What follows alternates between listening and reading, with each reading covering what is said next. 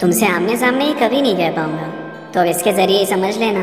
तुमसे बहुत सारी बातें और शिकायत भी है थोड़ी सी तो सही लगे तो जवाब दे देना। तुम्हें लगता होगा ये फ्लोटिंग मैं अभी करता हूँ। पर वो मज़ाक वाली बातें मेरी सारी सच होती है। कोई मीम सेंड करके तुम्हें हंसाने का इंटेंशन तो होता ही है। पर मेरी तरफ़ से वो बात शुरू करने की एक मेरी तरकीब होती है। तुम्हारे रिप्लाई का दिन भर इंतज़ार रहता है। और तुम वो रिप्लाई ऐसे देते हो जैसे दवाई हो। एक जवाब सुबह, फिर एक जवाब रात को।